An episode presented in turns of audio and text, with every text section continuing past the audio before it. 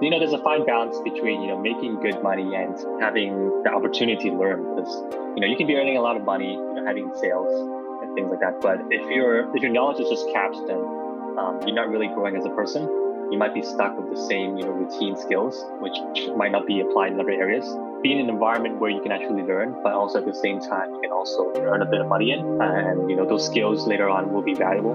Companies or different people that hire you or yourself might see as valuable, and that's where you can kind of reap those benefits later on. You're listening to Ecomonics, a Debutify podcast, your resource for one of a kind insights into the world of e commerce and business in the modern age.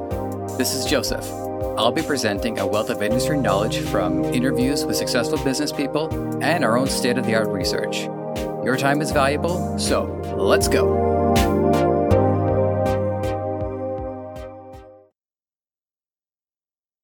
As I say numerous times in our program, as I continue to learn about the industry, it opens up new avenues of study. My guest today, Jeffrey Ho, wanted to bring one such revelation to the table about what to do if slash when the time comes to make a change. Whether that's heading into e-commerce, a common theme on the show, or heading out of it into another area, which, as our guest puts it, has less to do with success and more to do with the pursuit of growth. Jeffrey Ho, it is good to have you here on Ecomonics. How are you doing today? Well, how are you doing tonight? How are you feeling? I'm doing well. Uh, thanks for having me, uh, Joseph. Uh, it's been a while since I've actually done something like a podcast before, but uh, I'm happy to be here. I'm happy to uh, provide value, I guess. Yeah, excellent. How, how long has it been? It's been about a year or so since I did the podcast, and since about 10 months now since I did a YouTube video. So it really has been almost a year or so. Well, here's hoping uh, one thing we can do today is to start to get the uh, the fire burning again, get the gears spinning. Yeah, so uh, let's have let's have let's have some fun and uh, get some inspiration going. Yeah, sounds good. Sounds perfect. Opening question uh, across. You know, I actually see. I the question is always like who you are, what you do, but I. I, I've been like struggling with this for a while because like well I'd say the person's name like right away so if he was like oh yeah okay I guess I'll repeat it for the everybody who forgot my name between that point and there. Anyway, so uh, Jeffrey Ho, uh, let us know what you're up to and what you do these days. So as everyone knows, I, I used to run a YouTube channel. Uh, I made about 80 videos now, but since then it's been about 10 months. I've been busy with other, you know, sort of aspirations in life. Um, I've been doing my working on my master's. I'm doing a master's of business business administration now, as well as that, just working now at an agency actually um, that's specializing in commerce and digital um, kind of solutions. We want to talk kind of talk about that later on. You know, how about how you know e-commerce can really open new opportunities and new worlds to like you know uh, different career opportunities if it's not you know the right fit for you. You know, entrepreneurship. But um, yeah, I've been just focusing a lot on you know just um, this career aspect as well as my masters. But um, I'm hoping to really get back into you know the world of e-commerce when I have time and you know, because it's something I'm really passionate about it. Yeah, that's briefly what I've been up to in the past, I guess, half a year to one year. And it's a fascinating subject, um, which uh, I'm, I'm I'm looking forward to getting into because a lot of the people that I talk to, they're usually well uh, enmeshed in e-commerce, like in in the moment that I talk to them. They're in the midst of their career.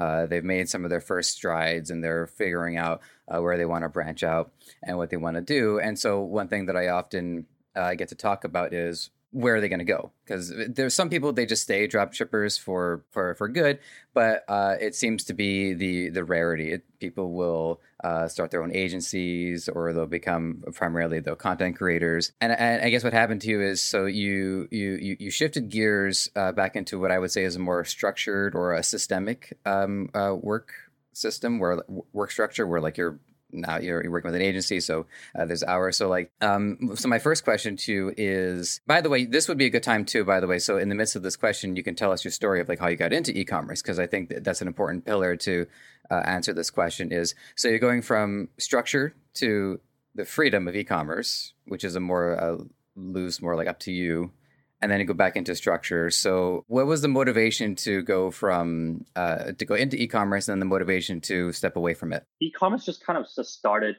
um, out as just like a.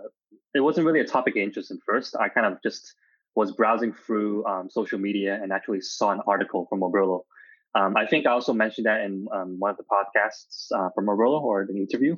Um, yeah, basically, I was just browsing through social media, saw an article, decided to read up on dropshipping, and that's how I found dropshipping. and decided to kind of pursue it because you know it seemed kind of interesting and really intriguing that you didn't really have to um, have any inventory to uh, run the business. So that's where I got started. And um, I was back then I was working at like um, a corporate job. I was working in banking, and um, it wasn't something that was really, I guess, the top of my mind for e-commerce. I just wanted to try it um, and see where it went. You know, uh, I did it up my spare time, and um, it was cool, cool venture to go into. But yeah, after like about a year or so, um, I've been working on e-commerce. I kind of wanted to go back to something uh, more routine because I figured that um, drop shipping itself is not a bad business model to start off, but um, it really limits you in terms of your ability to learn more skills. There's a lot of skills to be learned in drop shipping, but there comes a point where you really have to venture out to learn more about e-commerce as a whole. Because um, if you work, um, I guess, with yourself full time um, as an e-commerce owner or dropshipping uh, brand owner, um, you really can't expose yourself to you know a lot of big systems and uh, uh, you know more I guess more established people or um, kind of resources. So that's kind of where I decide to kind of want to go back to you know bigger agencies to kind of expose myself to uh, more projects um, related to e-commerce and you know kind of the overall um, big picture of it, as opposed to really just um, stick to dropshipping and stick to uh, very similar, um, you know, kind of ad strategies and things like that. So obviously, this is just a personal preference, but um, it's just what I've been kind of wanting to do and kind of what I, um, I guess, want to know more about. I guess that was why I kind of stopped dropshipping, but not really kind of let go of e-commerce as a whole. Um, so yeah, that was, I guess, basically the story um, behind this. Yeah, and and uh, I I appreciate characterizing it as uh, as your opinion, and I feel it's important on the show that whenever we get to hear a I say I say conflicting because I can't think of a better word for it, but you know, a contrasting there it is, a contrasting um, uh, opinion on it. We, I want to run towards it because I want to make sure that our audience, um, if they're thinking of that on their own, it's better to hear somebody talk about it anyways. So if I could take a, a second to I think I understand what the uh, what the mindset is, but I'm not the one with the psychology uh, degree. So, you know, you can you, you, can you can tell me how close or how far off I am. But what I think happened is in e in, in running say an e-commerce or a brand store, it is very freeing, and the store can scale and do quite well. But I can see there being limitations in the brand's ability to penetrate a more mainstream market uh, or a more mainstream industry it, it's I think it's difficult for brands in the e-commerce space to reach the level of say reverence or uh, appreciation that say like I don't know Coca-Cola has or or Trident gum has. And by doing that, it limits people from being able to understand what it takes to be a a, a, a mainstream or be a popularizer, be a, a home when something is so popular that it's inside the home. Uh, man, I am completely blanking on it. I can't remember what it's called anyways, when something is so popular that everybody understands it. Right. Yeah. As you've seen anybody pull it off, if you've seen it's possible, what would you say in your experience has been the closest, I say, like an e someone in the e-commerce industry has re- has penetrated them more that mainstream appeal? I think there are a couple of e-commerce brands that have done quite well, um, and they all started off with drop shipping. But um, I think the amount of people who kind of broke out of drop shipping and actually scaled um, not just in terms of revenue figures, but in terms of, uh, I guess, brand reputation and brand equity. Um, there isn't really all that many, in my opinion, yeah. um, because it really isn't that easy to compete with people who are, like you said, already established with brands like Coca Cola, you know, in food and beverage, or like if you're doing a retail, something like Nike or like um, Adidas and things like that. So, um, very very few. But um, one, you know, the first thing that comes to my mind though, like a brand that comes to my mind that does it really well and they're still doing really well is uh, Gymshark. I'm not sure if you've heard of it. Mm-hmm. Yeah, they actually, I have, as a matter of fact. Yeah, yeah, they actually started off with dropshipping um, from I what I can uh, recall and from my knowledge, and they actually branched out to um, you know being an actual e-commerce brand and endorsing a lot of athletes. But um, the possibility of um, actually becoming the next Gymshark is almost negligible because people usually lack the resources to do so and they're competing with a lot of bigger brands and they lack the you know I guess brand positioning. Um, you know, but um, that's not to say it's not possible, but it's definitely going to be harder nowadays. Yeah, that's what that's why I think I guess in terms of this topic.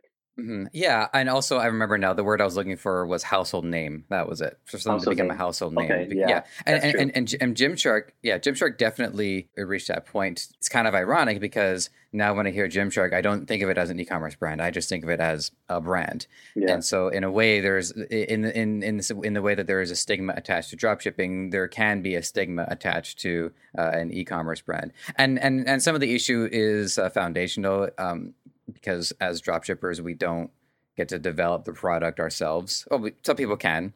Um, I I spoke to someone not too long ago who developed a product from scratch, and now it's in Walmart. So that that is another struggle too, is not having access to all of the foundations, not building something completely from scratch.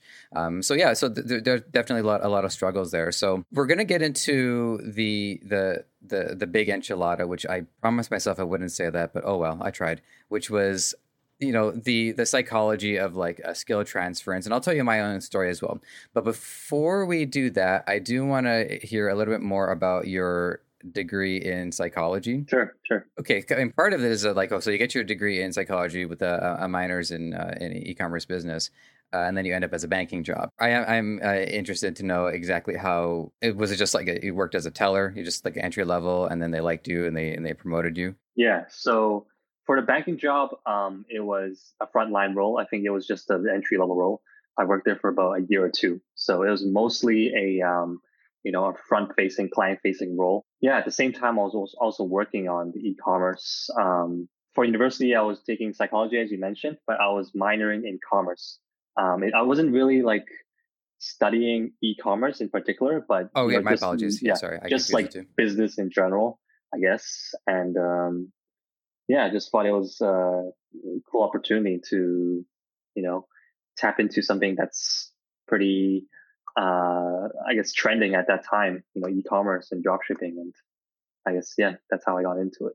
Yeah, and and with the psychology degree, the thing that I was uh, thinking about when I was getting set up to do this conversation is that I think people are drawn to degrees that reflect some of you know who they are and how they understand it. So rather than just try to build a skill set from scratch based off nothing, it's something within you. It's maybe like an analytical brain that you've had all, all along, and so the idea of uh, pursuing that in school is a way to take a lot of your organic skills and being able to craft them and be able to uh, apply a more analytical approach to it. So, what drove you to getting the uh, psychology degree and and follow up?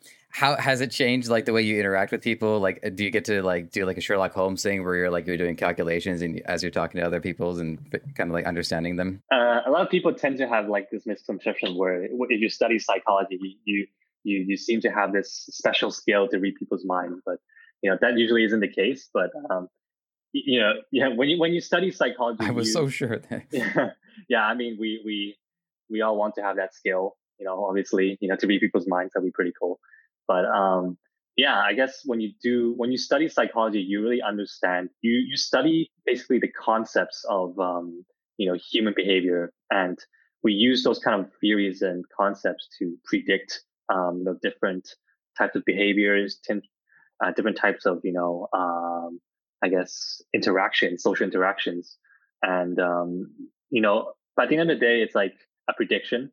Um, you can't really say for sure because there's a lot of other factors, external factors that you can't really um, dismiss in, in the real world. So um, I guess uh, in terms of knowledge, you kind of gain that kind of insight as a psychology major, but you can't really say that that behavior exactly um, is is caused by this specific you know um, thing or like event or something like that.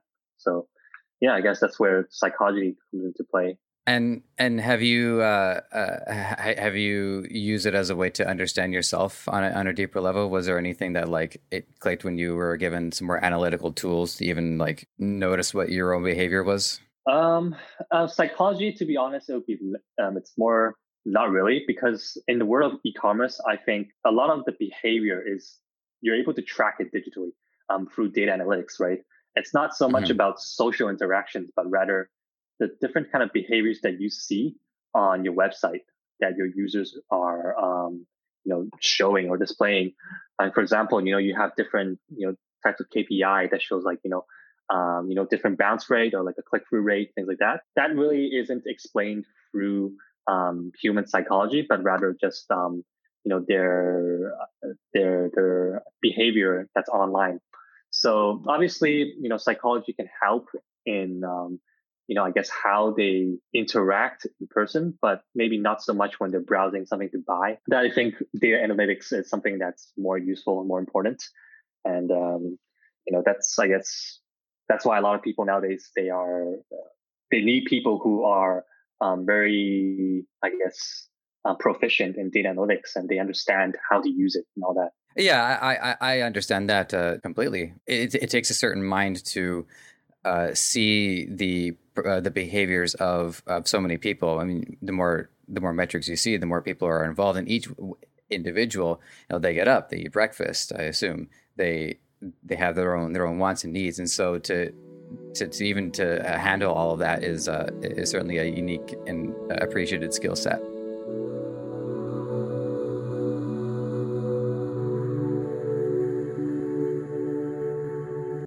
So the main topic that we wanted to, to do today, uh, and by the way, I'm, i appreciate that it was what you you suggested that we talk about. So it, it doesn't mean a lot when somebody um, knows like what they want to bring to the table. So I just want to say thank you for that.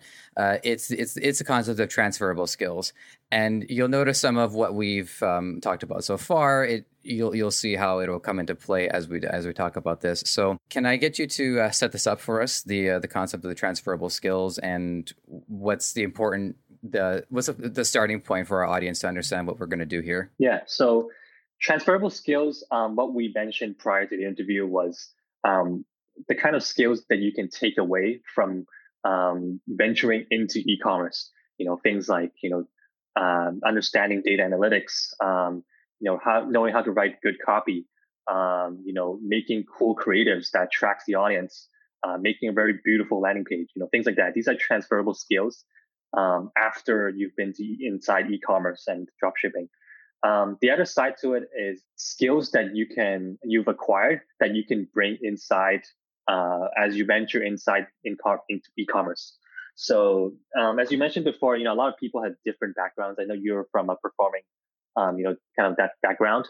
Um, you know, there are these different type of skills that you can you you kind of garner um, before e-commerce. And if you're looking to kind of transfer into e-commerce, you can take those um, into uh, you know kind of into consideration and make it an advantage for you. So uh, I guess for example is like uh, the most obvious example is if you're someone who's into information technology or someone who's into you know um, something more quantitative you really have an edge in terms of um, getting going into e-commerce because you're looking to data every day you are trying to understand what those mean um, you're trying to understand the implications of it and what you can do with that data.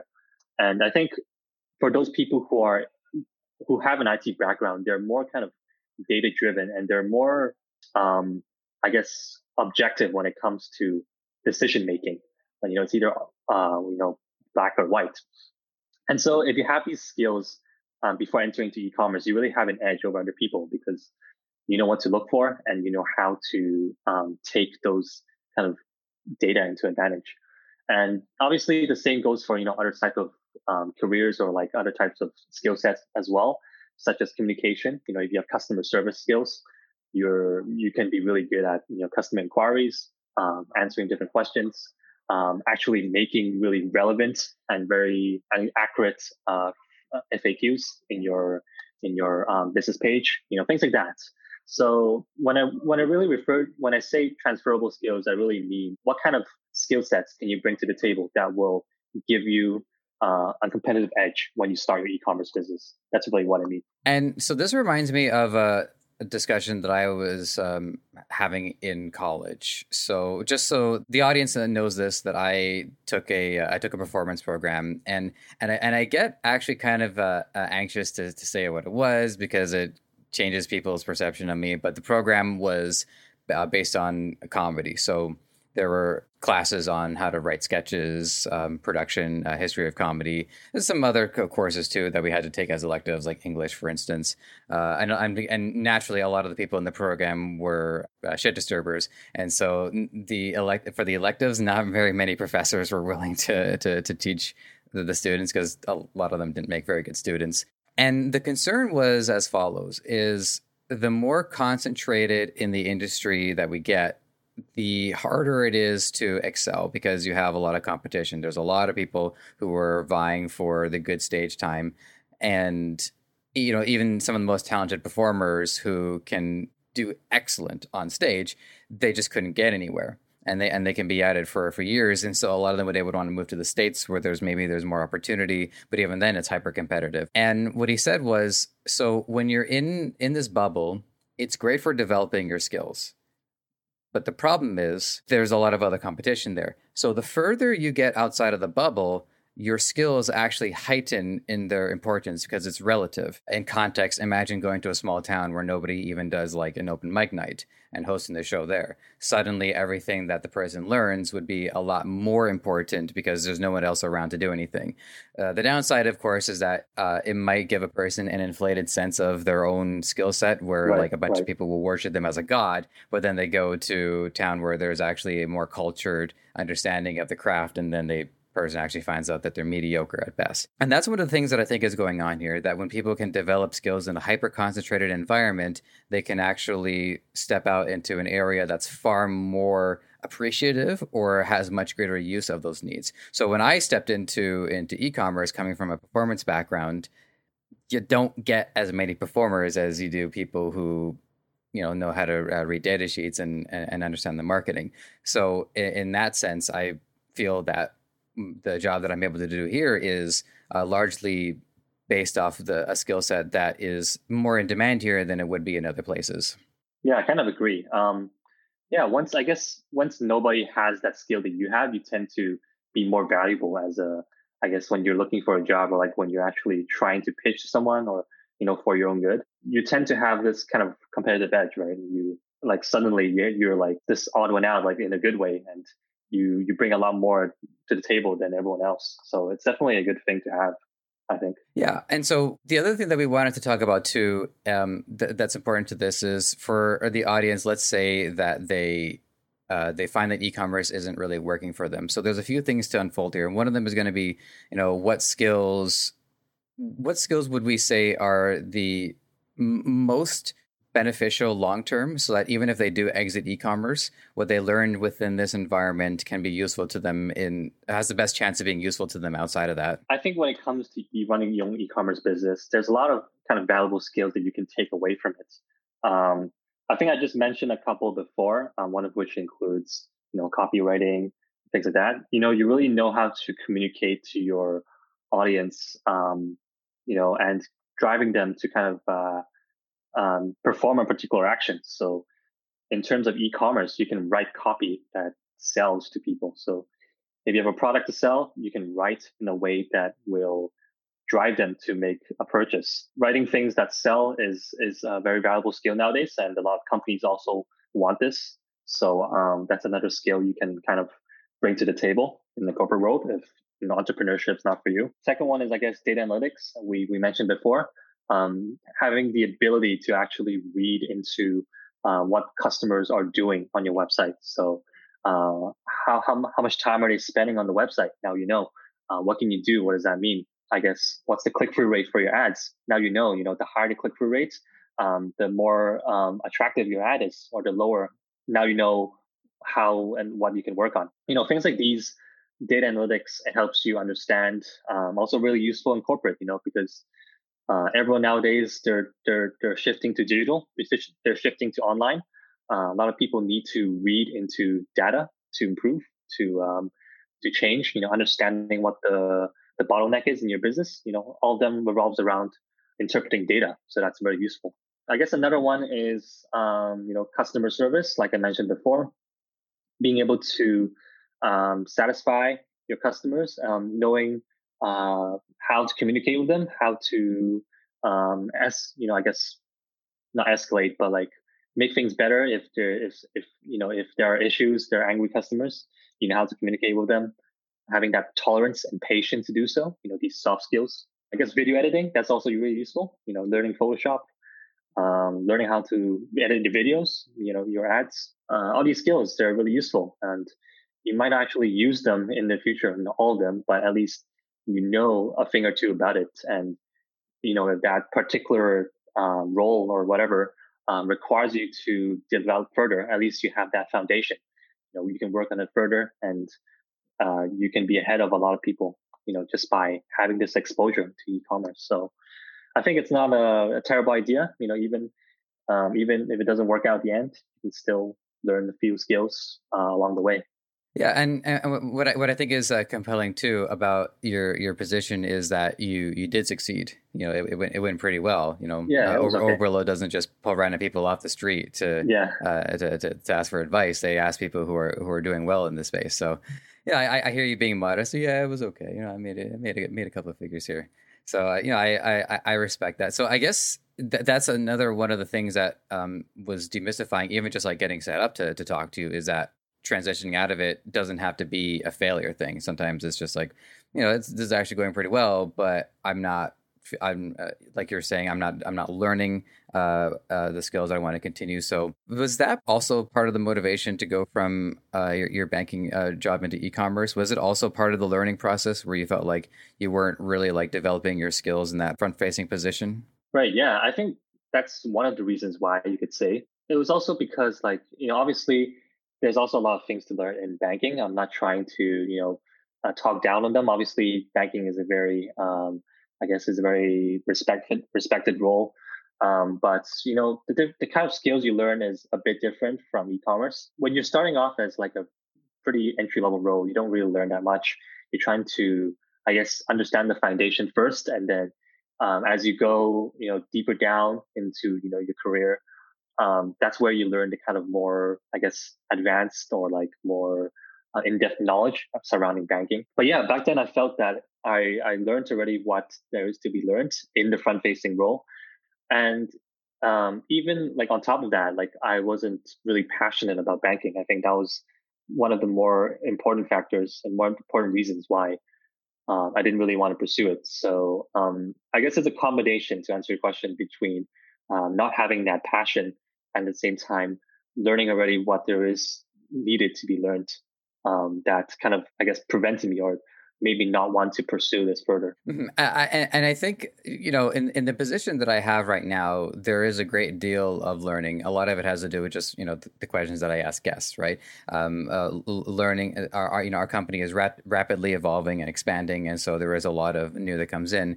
And so what I think happens here is I think each person has to find a position that is a healthy balance between the learning and the labor. If something is like almost like 100% labor, like a burger flipping job, and there's not a lot of learning involved, then it, somebody becomes stagnant. And stagnation is actually just decay if you consider how everything else continues to advance and even currency inflates. So stagnation can actually end up putting a person behind and not hold a position.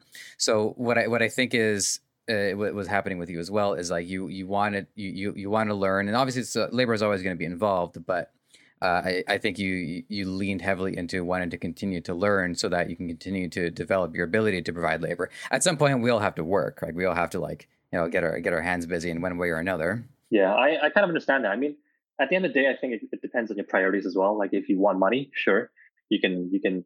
Um, drop shipping is a really good. It's a very lucrative business still, and still is. Might be harder, but it still is. But if you're looking to, I guess, further your knowledge and you want to learn more, it might be worth exploring other opportunities because there comes a time where, um, you know, everything you've learned in dropshipping might not be, you can't really learn more in terms of the, the realm of dropshipping. Um, so, you know, it depends on your priorities, um, whether you want to be earning money or you want to, you really want to, um, I guess, develop further and, you know, kind of expand your knowledge in, you know, e-commerce in general. So really depends on the person. Yeah, and, and I also think it too it depends on the person in how much of their their workload they want to be systemic employment versus how much of it they want it to be entrepreneurship. Um, I hear multiple stories. You know, I hear people that they have they're still working full time, but they also have their e-commerce business. People who quit focus entirely on e-commerce, even if it's just a prediction. But can you get a, a sense of how what would be a, a, happy balance for you? Like how much of your work week would be systemic versus how much of it would be um, uh, entrepreneurship? Um, do you mean back then when I was working on my full time job and I was working e-commerce on the side? You know, if it helps answer the question, but I was thinking more along the lines of like where we're going now for you. Oh, okay. Um, nowadays, I can't really devote too much time on e-commerce because when I come back from from my uh, career, my, my job, um, I still have to work on my master's. So um, I don't really have much time to kind of work on my e-commerce business as much as I want to. So, but that's just you know kind of a kind of a personal thing and kind of a um, kind of a restraint on, on my end. But that's not to say it might it's not possible. It just might be a bit more tough for someone like me or someone else with like a very intense schedule like that. But um, I guess in terms of um, if you're just a person uh, who has a nine to five job or like a regular job, who isn't really um, whose job isn't really labor intensive, I think it's still possible to um, pull off having an e-commerce business on the side and actually working on it at night times. Especially since if you work off, if you um, kind of get off at around five or six, you still have about a two to three hour period at least per night to work on it. And I think that's ample time to kind of um, get the thing off the ground and you know learn more about e-commerce you know through youtube videos or like actually implementing you know different parts of the business like you know the website or like an email sequence and things like that. So uh, it's definitely not impossible. It's just more about um, time management i think yeah, and and I think uh, what you're saying about it being labor intensive uh, is a huge factor. If somebody comes home from work and they're completely drained because they were lifting steel girders all day, I don't I don't blame them for not having the energy to exactly a, a lot yeah. a lot of risk involved yeah. in it. So that that part yeah. makes sense. Not just mentally, I mean, not just physically, but also mentally. If you feel mentally drained, you don't want to be working, right? Right. Yeah, the mental equivalent of steel girders. Yeah, I, exactly. Yeah, I know. I know that's like yeah, And, and that actually ties. I think. I, I think in terms of mental strain. So uh, I think a lot of that ties into how much of the job is learning. And uh, and a lot of it can just be like for uh, for instance, I would say coming from a sales background, is that there's a lot of like adaptation in the moment because each individual client or every time I get a phone call, I have to learn the person. I have to understand their their their habits and their patterns and try to figure out what is the best way to uh, well, you know, uh, close a sale with them. Um, some some of it is over time. Some of it becomes routine. Like I will get asked the same question multiple times, and so over time it does get easier to uh, to uh, to to say those, and then the challenge is like making it sound natural each time. So I, I think what one of the issues too is is a, the more that a job teaches. This is this is my problem. I don't know this is a general thing, but my problem is that the more I have to learn on the job, the more drained I am mentally. So right, yeah, you know, I it, it, it is important to uh, understand like well, how the more a job is teaching, the more I think there's a good incentive to stay there because in long in the long run, the skills that I develop over time will be more beneficial. So you know, uh, learning is a very is a. I think the more you learn, the it's more of a metric for you're in the right place, and you know this is something that's going to contribute to your growth in one way or another. Right, I agree. Yeah, that basically means that. But you do uh, got to make your money too. Yeah, obviously. You know, there's a fine balance between you know making good money and you know having the capacity or or um, having the opportunity to learn because you know you can be earning a lot of money, you know, having sales and things like that. But if your if your knowledge is just capped, then um, you're not really growing as a person. And if your knowledge is really capped, then you might be stuck with the same, you know, routine skills, which might not be applied in other areas. So, you know, it's always good to be, well, in my opinion is, um, you know, find, be in an environment where you can actually learn, but also at the same time, you can also, you know, earn a bit of money in, you know, even if it means, you know, in the beginning, you might not learn, you not, you might not be earning a lot. Um, you can still learn uh, a lot of valuable skills, which you can later apply and, um, and you know those skills later on will be valuable. People you know companies or different people that hire you or yourself might see as valuable and that's where you can kind of reap those benefits later on. So it's good to have that balance. Yeah and, and i think it's it's important to because because somebody can be told how to do something and they can memorize how to do it but the key is to to understand something on a fundamental level. And the reason why i say that is that learning things on a fundamental level help prevent degradation if I if I'm just memorizing something and then I come in the next day and the rules have changed, then I have to rememorize it and my understanding hasn't uh, have happened at all. So that is another important thing to deal with too. Is like like I was saying earlier, learning, um, uh, especially fundamentally, keeps you from being behind where if everybody else continues to to learn and to adapt and they understand things fundamentally you know each it, it, just goes back to some of the very first conversations that i had is that each day is an opportunity to layer something new on top of uh, what you learned the last day. Yeah exactly. Yeah it does get kind of discouraging sometimes to to think about like how because things are changing so often. Something that i've learned like can actually like not exist. Something I, I had a problem with a lot of games that i would play where like we would put a new a new weapon would come out, we'd learn how to use it, and like a week later the weapon's gone. Like, well, gee, thanks for wasting my time. Yeah, exactly. Yeah, I think there's a, a difference between, um, you know, um, understanding the foundations of something and actually memorizing something, you know, um, you know, because memorizing is, I think we've all been through this before, you know, in high school or like uh, primary school. You memorize, you know, the different um, areas um, in the world, you know, geography. When you take geography, you memorize where everything is in the map. You know, that's memorization. But and when it comes to foundation, you know, building the building blocks to something that involves understanding that thing or concept as well, not just memorizing for what it is, but what those mean and what what you can do with it later on. So I think building a foundation for something is is definitely more valuable and more important than just memorizing something because that's where you can kind of have something to build on top of and that's where you can really um, i guess learn that skill later on and, and, and transfer it later on in other aspects of life. By the way, if you're a current user of Debutify or haven't tried us out yet, Debutify version 3 has been released and now is a good time to upgrade or get started as any. A streamlined user interface along with an ever increasing array of conversion boosting add ons is waiting for you. So download today for free and start your journey. Who knows? Maybe I'll be interviewing you before too long. This is a very specific question, um, just about like minds, uh, your, your, mindset going back into uh, a more structured work environment. How how was it going back to kind of a, kind of a silly question, but I I, I I'm genu- I genuinely want to know how was it going back to taking orders, where somebody would like you know tell you basically tell you what to do and and when it has to get done versus you giving yourself orders. I mean, obviously, it's not a good feeling, right? But you have to be, you know, you have to be from a position of um, I guess how do you say this? Like you have to be kind of like a sponge because at the end of the day, when you're entering the corporate world, you have to understand that sure you have a couple of years of experience under the belt, but there's always going to be someone who who has more experience than you, and you have to come from a perspective of um, you know being grounded and being very um, I guess the opposite of arrogant. Like you have to be an open mind and humble, yeah, humble and willing to willing to learn a lot more. Obviously that's a lot different when it comes to um, when running your own business because you're on your own you don't have to take orders. You feel on top of the world sometimes because when you you you see success you you attribute the success to your your your personal achievement your your your your ability. It's different in the corporate world but um, obviously because people are a lot better than you in terms of the skills um, their skill sets their experience things like that but you just have to understand that you know everyone starts off um, the same. We're all at the same stage at one point, and you're just basically there um, so that people can teach you the skills that they've acquired before.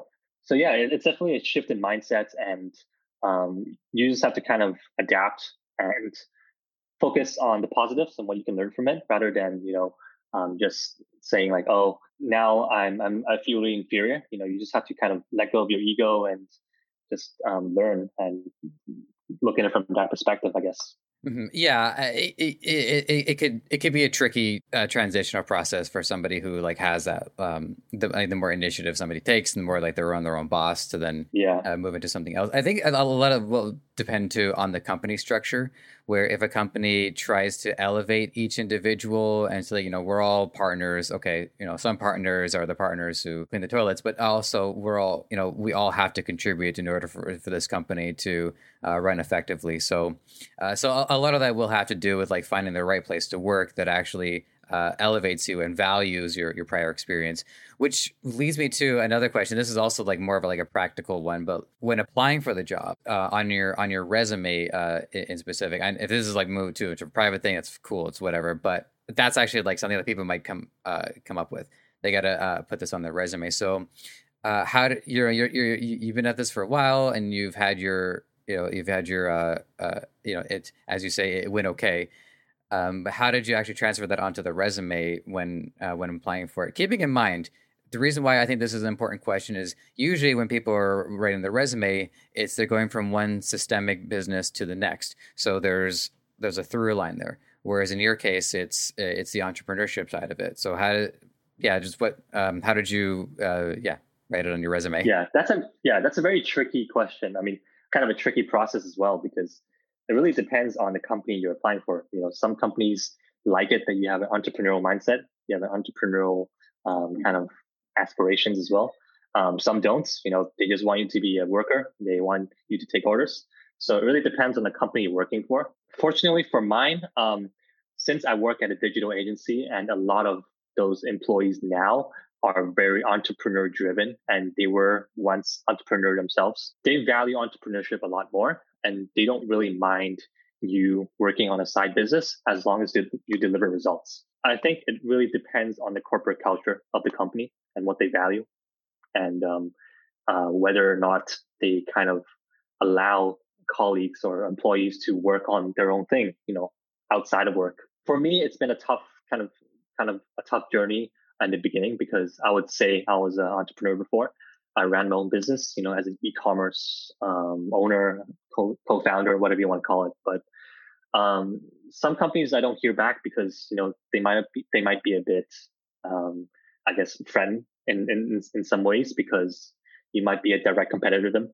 But um, um, some others they're okay as I mentioned, but um, it's really about kind of finding ways to make it seem like you won't be a threat to them and uh, instead focusing on how you can provide value for them um, I think that's most important. Um, in addition to the corporate culture, of course, you have to take that into consideration. But um, yeah, I guess later on, um, I just decided to kind of change it more and, and position it as me um, being more of an e-commerce kind of coordinator or like a manager sort of role, as opposed to being a CEO and founder. I think that was when I was more, I kind of more, uh, I had more success with, you know, finding interviews and actually going through uh, the different rounds uh, with the managers.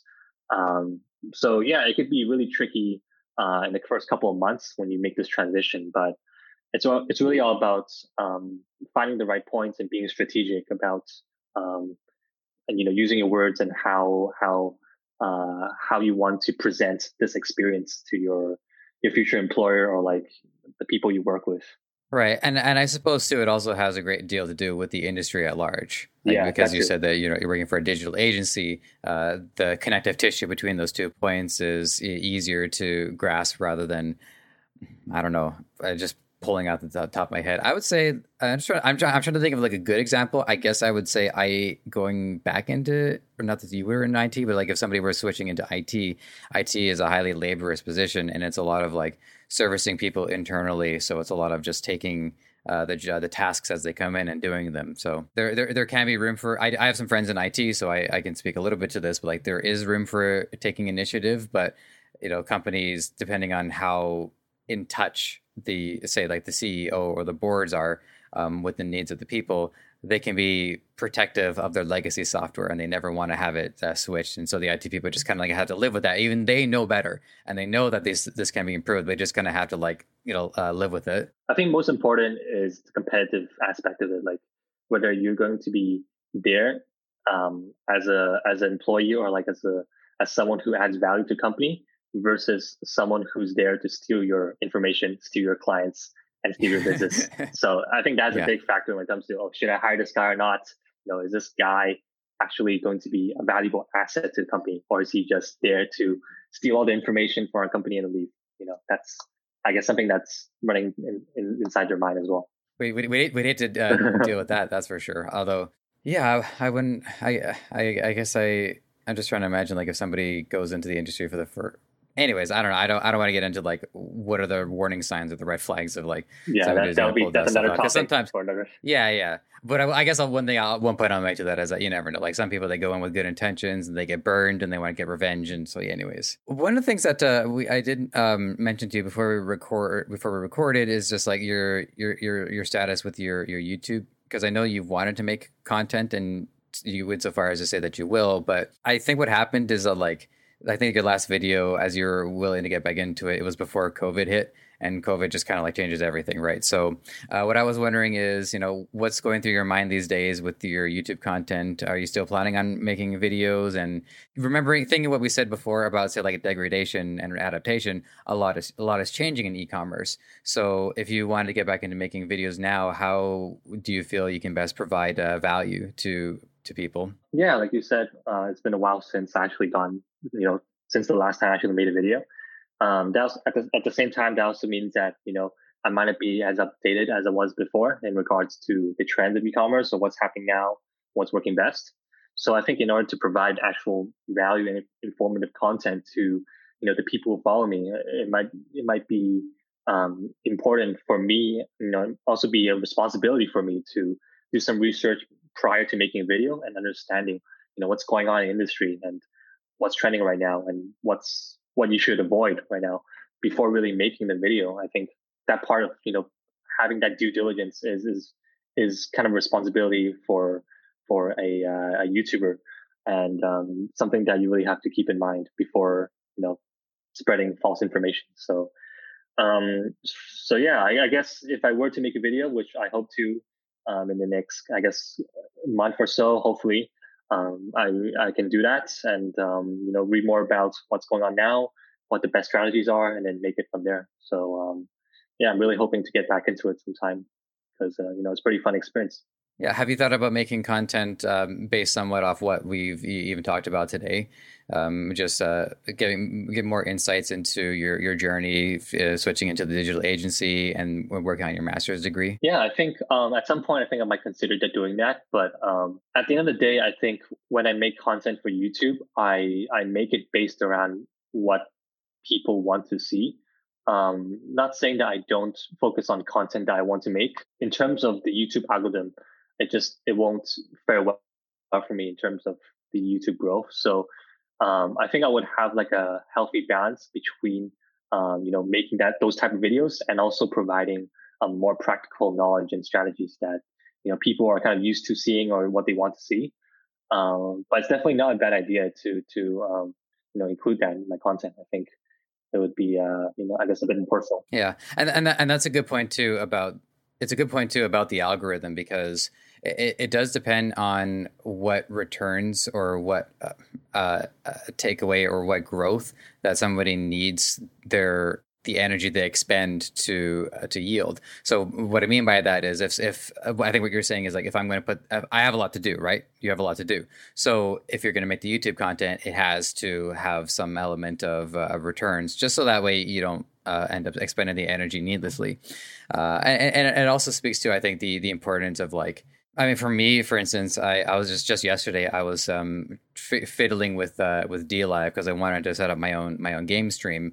But do I have any like I have no intention whatsoever of like you know, figuring out what the algorithm wants from me. Uh, same with my own personal YouTube channel. Again, I don't I, I don't think about that. I just make whatever I want to make. So in, in, that same way, it's important to find that balance between um, uh, learning and labor we also can say that it is important to find the balance between like you know wh- what is an outlet to just expend my energy freely just to you know for my own self-satisfaction versus what's an outlet where if i'm going to expend the energy i do need to see something tangible in return. Yeah i think i agree with that too but um, you know i guess it also depends on you know whether you know i guess what stage you're at in your youtube journey. Like if you're starting off um, you can have fun with your youtube content that doesn't really matter too much. But um, once you reach a certain level on, in your YouTube career or YouTube journey, like for example, if you have like 50,000 subscribers, you will tend to have more of a responsibility and more of a um, incentive to want to make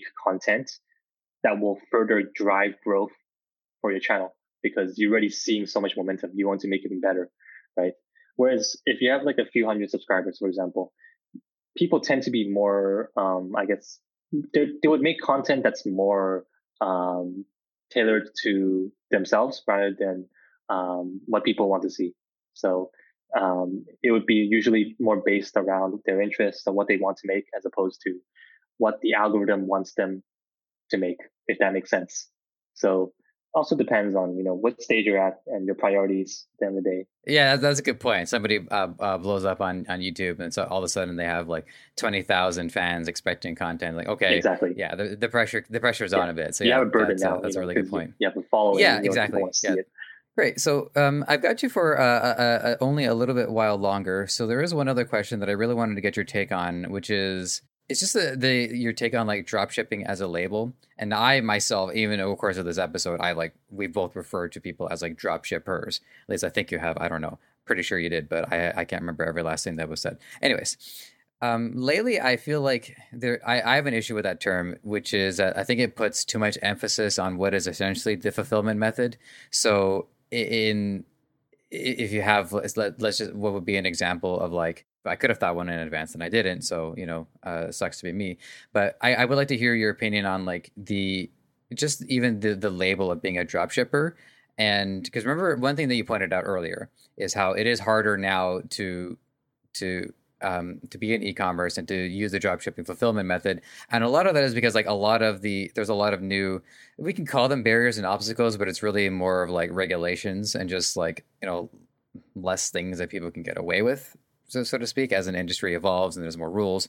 So in a way, it's it's re-elevated the dropshipping method. Try to get closer to again back to what we said earlier, closer to other brands that people recognize. So while e-commerce still has to find a way in there, I would say it's closer. It's easier in that way to have a brand that can have household presence, uh, but it's also harder to actually like get your foundations and to actually succeed. So all of that said, that's just kind of the some of the theories that are going through my mind. But like, I just want to hear uh, how you feel about dropshipping uh, as a whole these days. Um, yes. So I guess as I mentioned before, you know, dropshipping is kind of getting more difficult. Um, you know, coming into you know 2021 and onwards, I think it's going to be more emphasis on focusing on the you know building a brand, obviously, and um, focusing on the customer as opposed to making money a lot.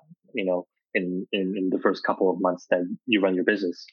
Um, I think the priority and the mindset has shifted, but traditionally, what is drop shipping is, you know, it's, it's an easy method um, that's, you know, has a lot of opportunity, a lot of, it's very lucrative, uh, very lucrative. It's something that has a really low barrier to entry. You know, anyone can start it.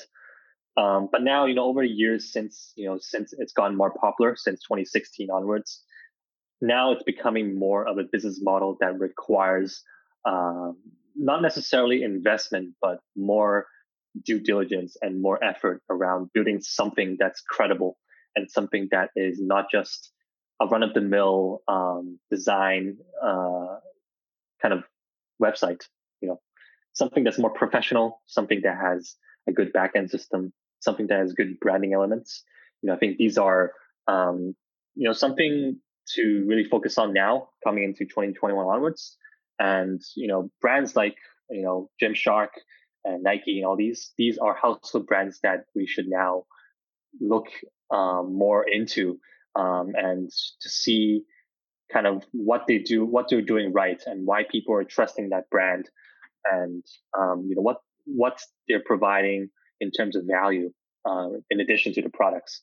So I think these are the type of elements that you know people should really focus on getting into e-commerce now, uh, dropshipping 2021, which is not something that people really focus on a few years back. You know, they it was relatively easy back then. You throw up a product that's in demand. You throw a couple of ads on Facebook, you get sales, and you fulfill the method, and like you have four weeks shipping time.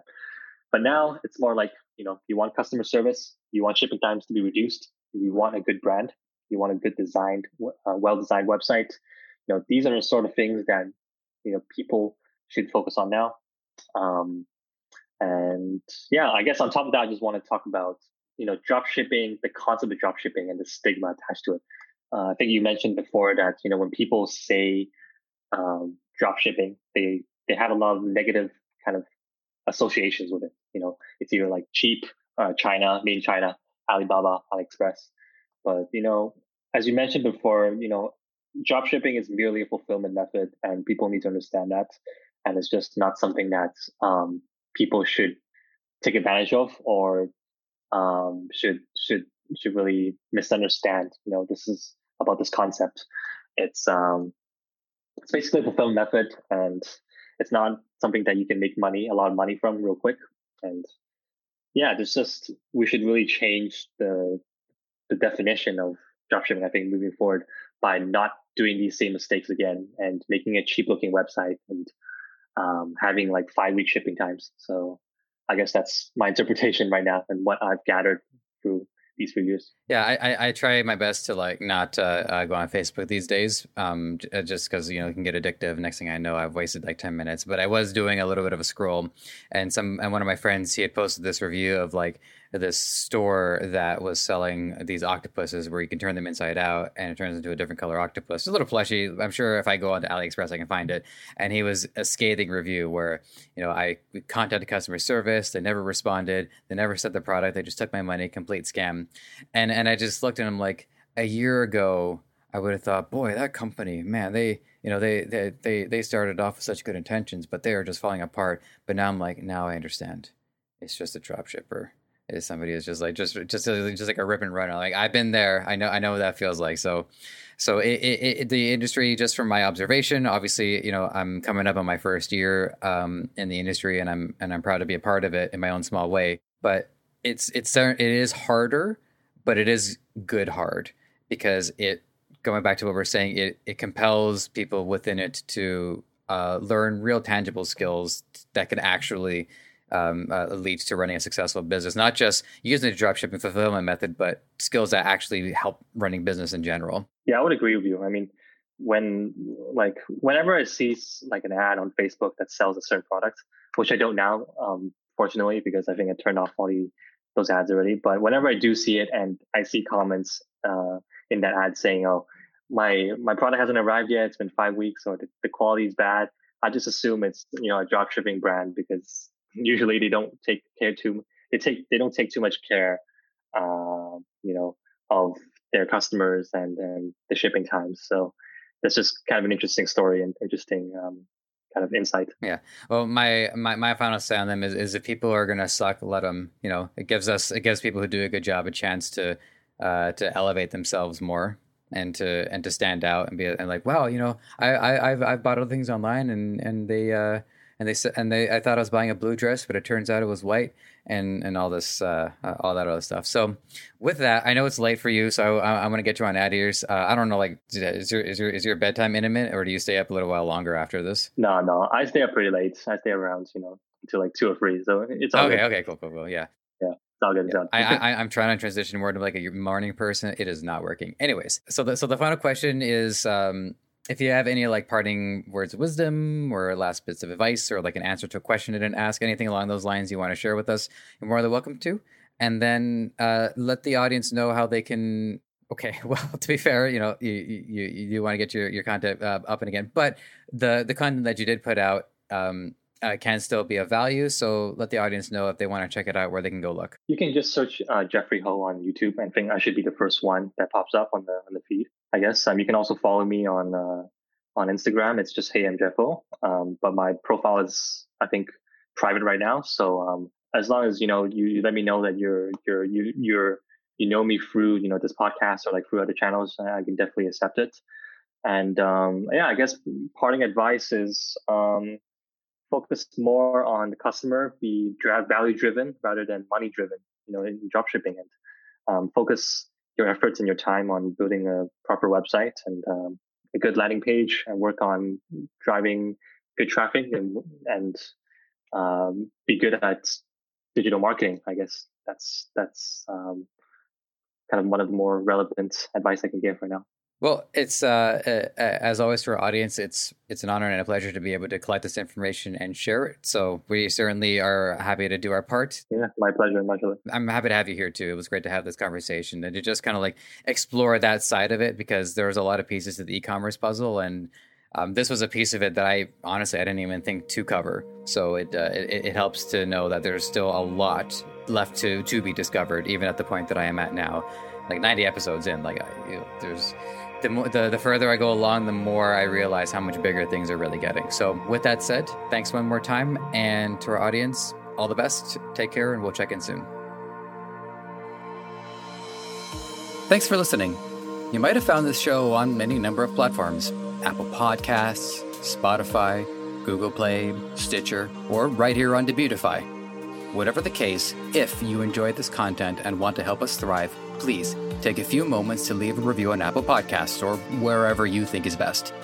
We also want to hear from you, so whether you think you'd be a good guest or want to weigh in on anything related to our show, you can email podcast at debutify.com or connect with us on Facebook, Twitter, Instagram, and TikTok. Finally, this podcast is created by the passionate team at Debutify. If you're ready to take the plunge into e commerce or are looking to up your game, head over to debutify.com and see how it can change your life and the lives of many through what you do next.